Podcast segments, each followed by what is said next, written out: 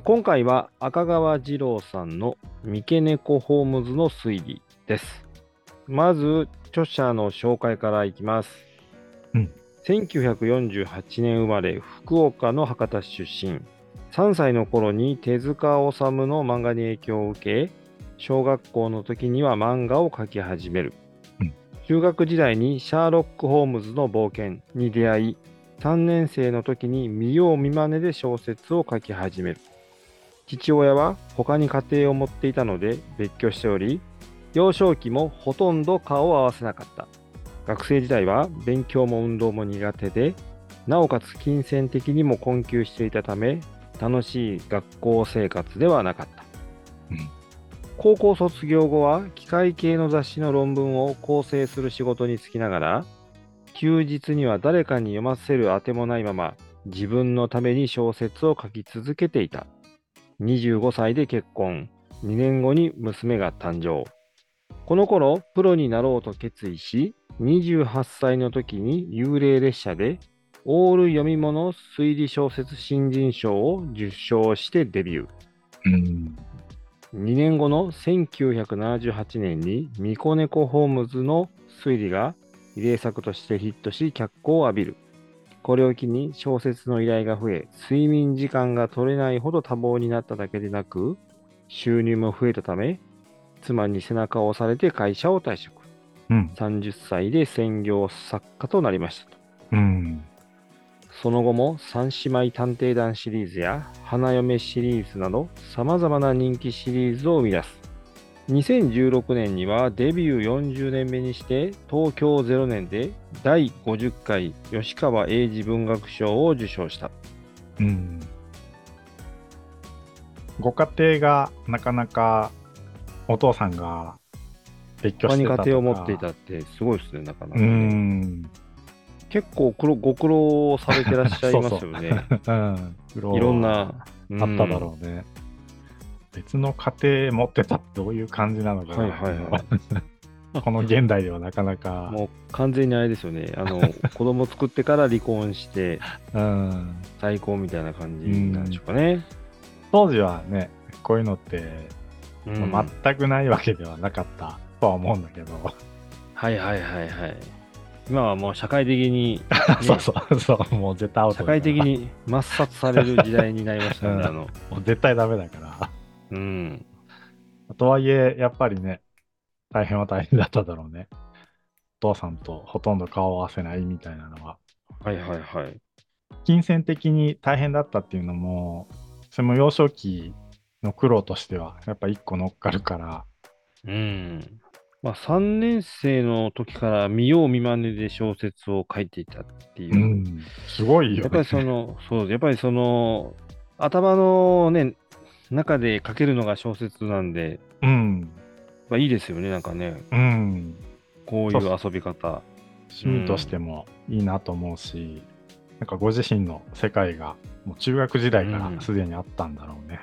そんな中ですが、難解な表現をあえて避けた優しい文章と、軽妙な表現を得意とし、余人に真似ができないスタイルを構築している。超人的な多作で知られ、多い時には年に20作以上執筆していたこともざらであり、うん。2006年に作家生活30年を迎えた段階で、執筆作品は480作に達した。うん。さらに2019年には660冊を突破。うん累計発行部数は2015年時点で3億3000万部を超えている。まあ、すごいですね。これはすごい。これね、筆が速いっていう人も、うん。他の作家さんでもいらっしゃるけど、うん。それにしたって年に20作って、ちょっと蒸気を逸してるぐらいの、毎月1.5冊です、ね。そうそうそう。どんなペースなのかなみたいな。可能なのかぐらいのはすごいですよね。うんう。ん。単純に書くだけじゃなくて、もちろん内容が伴ってないといけないから、うんうんうんこんなね、赤川次郎さんといえば、もうほんとどれ読んでも面白いみたいなとこあるから、うん。うん。そんな超特急のペースで生み出せるものなのかって思うけど、うん。ああ、すごいですよね、これね。うん。この、なんか設定とか考えるだけで、自分にやったら1年ぐらいかかりそうですけどね。あねあわかるわかる、うんそうそうその内容をどうしようかなだけでも相当時間かかるのに、であと今はねなんかパソコンとかあったりするけどうんうんうんうん。手書きだったから、おー、そうですね、当時は。うん、で余計にうん。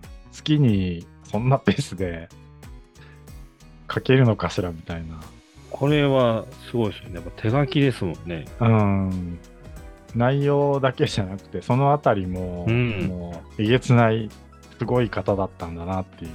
僕自身は当時全然そんなことも何にも思わずにただ面白いとだけ思って読んでたけど、で、この赤川次郎先生の小説はライトノベルなのかうん。という問いかけがよくありますが、うん。えーまあ、その理由としては、赤川次郎さんの小説は読みやすく、会話文も多いため、ライトノベルなどかどうかというのがよく話題にされます。と。ライトノベルの定義としては、主に会話文で構成され、テンポよく話が進むといったものがありますが、赤川次郎さんの小説も割とこの定義に該当している部分が多く、ラノベ、まあ、略してラノベなんですけど、うんではないかとの声もよく上がっていますと。これはでもあのライトノベルだ別に全然いいわけですよね、別に。全然いい、読みやすくていいじゃないですかといううん感じはしますよね。うん、でねなぜこれが話題になるかっていうとうん。例えば1990年代とかかな、90年代。うはい。ん、2000年に入る前のぐらいの時代、なんかやっと大衆文学がこう充実しだして赤賀次郎さんみたいなあのみんなに読みやすくてかつ面白い小説をバンバン書くっていう人がたくさん出だした時期でで赤賀次郎さんはいははいはい。その筆頭なのかなうーん。とんでもなく売れたし名前はよく聞いてました。ねえ小説家といえばみたいなぐらい、本当に広く認知されてたしでだからこそそう文章が軽いのが気になるみたいな人がやっぱその時代は一定数いたのね文学派の皆さんでしょうか？そうそうああ、そのそういうことですね。そうそうね。うん、その頃ってまだライトノベルという単語自体ないしうん。だとしたらただただ軽いみたいな捉え方をされて、うん。でそれがちょっとこうディスりみたいな感じなのかなどっちかといえば、ね、ほぼほぼやっかみですよね。そうそうまあねやっかみなんだけどね。やっか本当はね。言論の自由ですよと。そう。うん。読みやすくてなんだろう。読んでて楽しければ。うん。ねえ、全然いいじゃないですか。うん。僕もそう思う。なぜかそのど苦行苦痛の方に持っていくのかみたいな そうね持っていかなくていいじゃんっていう 古典文学。そうそう。ちょっとそこが一個フォーカスが、まあ売れてるからだけどね、当たってしまってて、ライトノベルじゃないかみたいな。おーなるほど。うん。僕ね、赤川次郎さん、中学時代の時、ドハマりして、あきさん、中学の時に読んでたんですか？うんおー片っ端から読むみたいなとこあって、棚もなんか何冊か置いてあるとかじゃなくて、うん2段ほど全。山部赤川次郎とか小説を読む楽しみを多分初めて知ったのが赤川次郎さんなのね。ああ、いいですね出会いが早くていいですね。うんでしかも今いおりさんが紹介してくれてるもう三毛猫ホームズの推理、はいこ。れは三毛猫ホームズシリーズの第一作なんだけどうん。これがあまりにも僕にとって面白くてうんうんうんなんて読みやすくてでもちゃんとスリリングでうん。うん。仕掛けもしてあってしかも人情味もあってもう素晴らしいと、うんああ面白いってなってでそっから読書って楽しいんだなって思うようになるのねおーでうちさうん。本だけはいくらでも買ってあげるっていう家だったので素晴らしい。例えばそうの、ん。ゲームだったりとか、まあ、他のおもちゃみたいなやつかな。そういうのは、よそと一緒で気軽に買ってもらえるような家じゃなかったけど、本だけはいくらでも買ってやると。例えば、小学生の頃、でまあ、本は結構推奨してきてたから、親が教育としてね。僕個人は、なんかやっぱゲームしたいなとか、いろいろある中、はい。うるさいなみたいな、なんかちょっとそういう側面もあったんだけど、でもちょっとその辺の環境もあって、本は小学校の時もちょいちょい読むようにはなってたんだけど、じゃあ、三毛猫ホームズほど楽しめてたかっていうと、まあ、親の推奨があって読んでるようなところだったり、うんなんかまあ個人的に読んどいた方がいいのかなとか、一応自発性もあると思いながら本を手にしてたけど、読みたいとかうん。楽しいって、そこまで小学生の頃思えてなかったと思うから、うん。この赤川次郎さんきっかけで僕は小説というものにのめり込んでいくことになったんだなって思うんだけど、もういいですね、さん。もうみんな、もう大半の人は国語の授業の延長、課外授業みたいなもんですからね。そうね。いや、本当面白いですよね。面白い。気づく、早く気づけたのは本当にうん幸せなことで。うん。なので、赤川次郎さんのおかげなんで、うん。今、このポッドキャストやってること自体も、うんうんうん三毛猫ホームズと出会えたことが、すごくこの読書体験として変わったところだったりしたから、今振り返ってみると、まあ、世間的にラノベだなんだのって言われてるあたりが、中学生の僕にはすごく良かったんだと思う。うん。うん。で、じゃあ、周りの大人が中高生向きの軽々しい小説書いてみたいな話もあったけど、ああ。何の問題もないよね。だって、小説が好きになったうん。なんか少。年がいるわけなので。そうそうそうそあと、さっきの、まあ、問いかけ、赤川次郎さんってラノベなんですかっていう問いかけに対しては、これはまあ、個人の思いなんだけど、う。うん。本によってはラノベだと考えていいんだと思ってて、でもちろん、さっきよりさん言ってくれたみたいに、ラノベが悪いとか、そういうわけでも全然ないし、うん。でね、ちょっとこれはまた別の回でやろうと思うんだけど、うん。赤川次郎さん自身、最初の頃って、なんかこういう文章を書いてなくて、はいはいはいはい。思いっきり本格推理、重厚な本格推理みたいな小説書いてたのね、当初。うんうんなので、ラノベ感はゼロなわけなので、最初の頃に出してうん。た。はいはいはい。例えば、マリオネットの罠とかが結構有名なんだけど、うんとかの最初に文学賞を取ったやつの、あオール読み物のやつかな。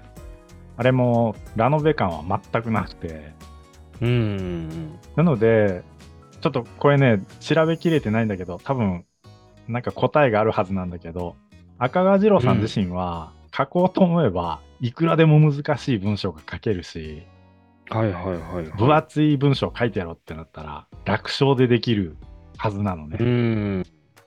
これは推測なんだけど、やっぱりうん。若い子に本を楽しんでほしいと。で、昔さ、いおりさんともよく喋るけど、うん。その文学かな。文学作品。ただただ辛いだけの。それが、例えば、1970年、80年代あたり、うん。とてもたくさんあったけど、少しずつ、こう、もっと楽しい本が読みたいみたいな時代になっていくけど、なんかそれの走りでもあったと思うのね。だって、難しい文章を、書けるのに、うん。こういうライトタッチな読みやすい小説を書いてくださってたっていうのが、うん。なんか絶対そこに意図はあったと思うから。なので、ものによってはもちろんライトノベルとしていいと思うんだけど、うん。赤川次郎さん自身どちらでも書けるっていうのが僕は答えの一つなのかなって、うん思ってたりするのね。なんかあれですね、あの、継承、軽薄という意味ではなく、うん。警戒、警律の刑であるというのうんがこのライトノベルのライトの意味ですと。っはいはい。ああ、なるほどね。あ、そういうことなのか。ていうのがね、書いてあります。でも僕もライト今っていう言葉がね、うんななんかね、なんかこう、ちょっとか軽い方に捉えがちなんですけど、警戒、そうそうそう系率、う要はテンポがいいっていうことなんでしょうね、まさにね、本当に。あなるほど。そういうことなのか。それ分かりやすいね。うん。そうそう。そういうライトなのよね。ですよね。うん。いやいや、でもゆきさん、この三毛猫ホームですけど、猫が主人公。うん。これなんかね、兄が読んでたような気がしますね。あ、そうなの。うん、家にあった。私わはあ、なんか、いいね、私はあのドラドラクエ少年だったんで、あの、うん。もうゲームしか頭なかったんですけど、猫が水、えー猫が主人公。うん。で、現在も新刊が発行され続けているという、うん。すごいね。シリーズの第一作。うん。これ、ゆきさんこれ猫は事件解決するんですか？する。するマジっすかっていう。あ、で、猫は、本当の猫として出てくるから、別にうん人間みたいに喋るとかじゃなくて、あ、それはやっぱないのね。あそこはリアリティは。あ、そうそう、あるある。猫は猫として出てくるから、実際に解決するのは、こう主人公がの男性が解決するんだけど、でもそこに誘導してくれるような存在なのね。ああ、なるほど。そんな三毛猫ホームズのあらすじいきましょうか。うん。羽衣女子大学の学生が殺害されるという事件が発生しましたと。うん刑事なのに血を見るのが苦手で女性恐怖症というダメ刑事。片山義太郎は捜査一課長の三田村に命じられて羽衣女子大学に出向く。うん文学部の部長である森崎に聞き込みを行う中で被害者が売春を行っていたこと、そしてそれが組織的なものだったことが分かり、内定のために羽衣女子大学に潜入することになります。うん。捜査を進めていたある日、森崎が殺害されてしまい、片山家でホームズを引き取ることになる。まあ、このホームズというのが三毛猫なんですよね。あ、そうそえーこのホームズというのは、片山家で飼われることになったメスの三毛猫です。事件現場に限らず、片山たちに事件に関する重要な何かを教えるような行動をとります。うん紅茶を好み、アジの干物が好物。う。いやなんか、あれだわ。今、いおりさんが読んでくれてるのをうん。聞くだけでも、うん、すごい懐かしくなる。なんか、おー、そんなに。うーん。まあ、なんかやっぱり、改めて懐かしいな。うん。そうですね。この、で、そして主人公は、まあ実際人間のこの片山義太郎さん。うん。男性です。警視庁捜査一課の刑事でありながら、童顔や女性のようななで方、なで方ですね。お嬢さんのニックネームで呼ばれている。ホームズの様々な行動から事件を解決していく。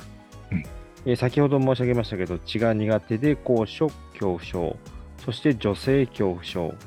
まあ本人としてはモテないと思っているにもかかわらず、事件で出会った女性に好かれることが多い。父親は鬼刑事と呼ばれるほどの腕利きであったが、空き巣を捕まえようとしたときに、えー殉職。母親もすでに他界しており、現在は妹の晴美と二人暮らし。うん。で、もう一人の登場人物がこの妹の片山晴美さんです。で彼女がホームズの飼い主。で、ホームズを連れて事件捜査に乗り出すなど、とても行動的で性格も兄とは正反対。うん。まあ、なんかあれですね、本当ちょっとシャーロック・ホームズのちょっとしたこの組み合わせがずれた感じがいいそうそですよね。う。う。うんん。ホームズも出てくるし、うん。そサスペンスとかミステリーなんだけど、内容自体はねで殺人事件が起こったりして、まあ、刑事が追っかけていくっていう筋立てだから、うん。なんだけどそこにちょっとこう猫が出てきたりなんかそのあたりがホッとするのよね。うん。余計親しみが湧きながら読めるみたいなところがあって。でこの片山義太郎っていう主人公もすごくなんかいいキャラクターなんだよね穏やかで うん。今風の体すごい鍛えてて射撃がうまくてうん、みたいな、いわゆる刑事みたいな感じじゃなくて、このハードボイルドじゃないじゃない。そう。のどっかちょっ。と、その辺にいそうな一般人みたいな感じで。うん。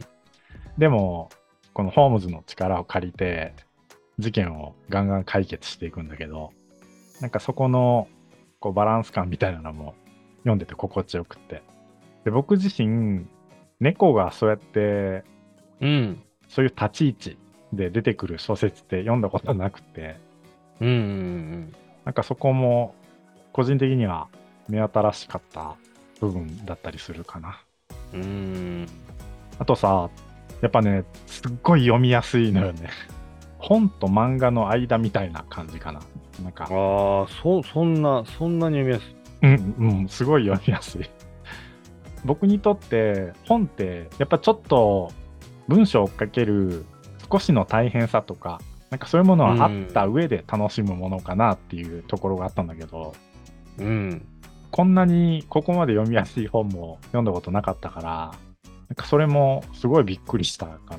こんな本世の中にあったんだと。うんこれもあの大人たちが散々進めてきた同じ本という類のものなんだと。だからこそ、なんか次読みたいってすごい思ったし、自分から本屋行って本手に取ってうん買ってほしいみたいな、なんかそれって、その中学生当時ね、やっぱり自分自身にとってもうん大きなことだったなと思って。あとさ、時々、まあ、僕が本好きだっていうのを知ってくれてる友達とかが、うんうん。その自分の子供とか、まあ、別に自分自身でもいいんだけど、なんか、そんなに本読んでこなかったんだけど、おすすめの本あるって聞かれるときあるのよね。うん。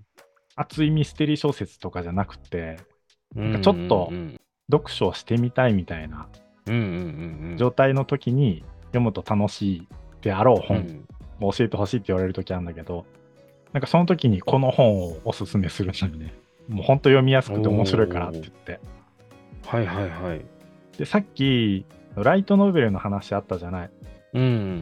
で、読書もすごくたくさんした状態の人からしたら、もしかしたら少し、やっぱ軽さは出るかもしれないんだけど、うん。この三毛猫ホームズというシリーズはね。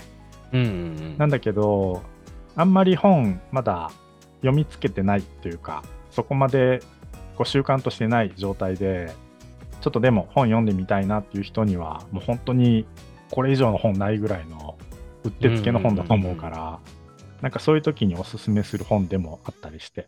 シリーズも、さっきもあったけど、他にもたくさん出てて、花嫁シリーズとか、吸血鬼シリーズとか、それもすごく面白いんだけど、やっぱね、この三毛猫ホームズをすごくおすすめしたいなっていうのがあったりするかな。でも、まあ、うんどれ読んでも面白いんだけどね、結局。これから本読んでみようかなっていう人にも、これはもうすごくおすすめの一冊なので、ぜひ手に取ってみてください。Texte Diver est une émission de radio amusante qui présente des livres. この番組ではお便りを募集しています。番組の感想や取り上げてほしいテーマなど何でもお気軽に送ってください。聞いてみて、面白かった、良かったという人は、ぜひフォローもお願いします。これからもテクストダイバーをよろしくお願いします。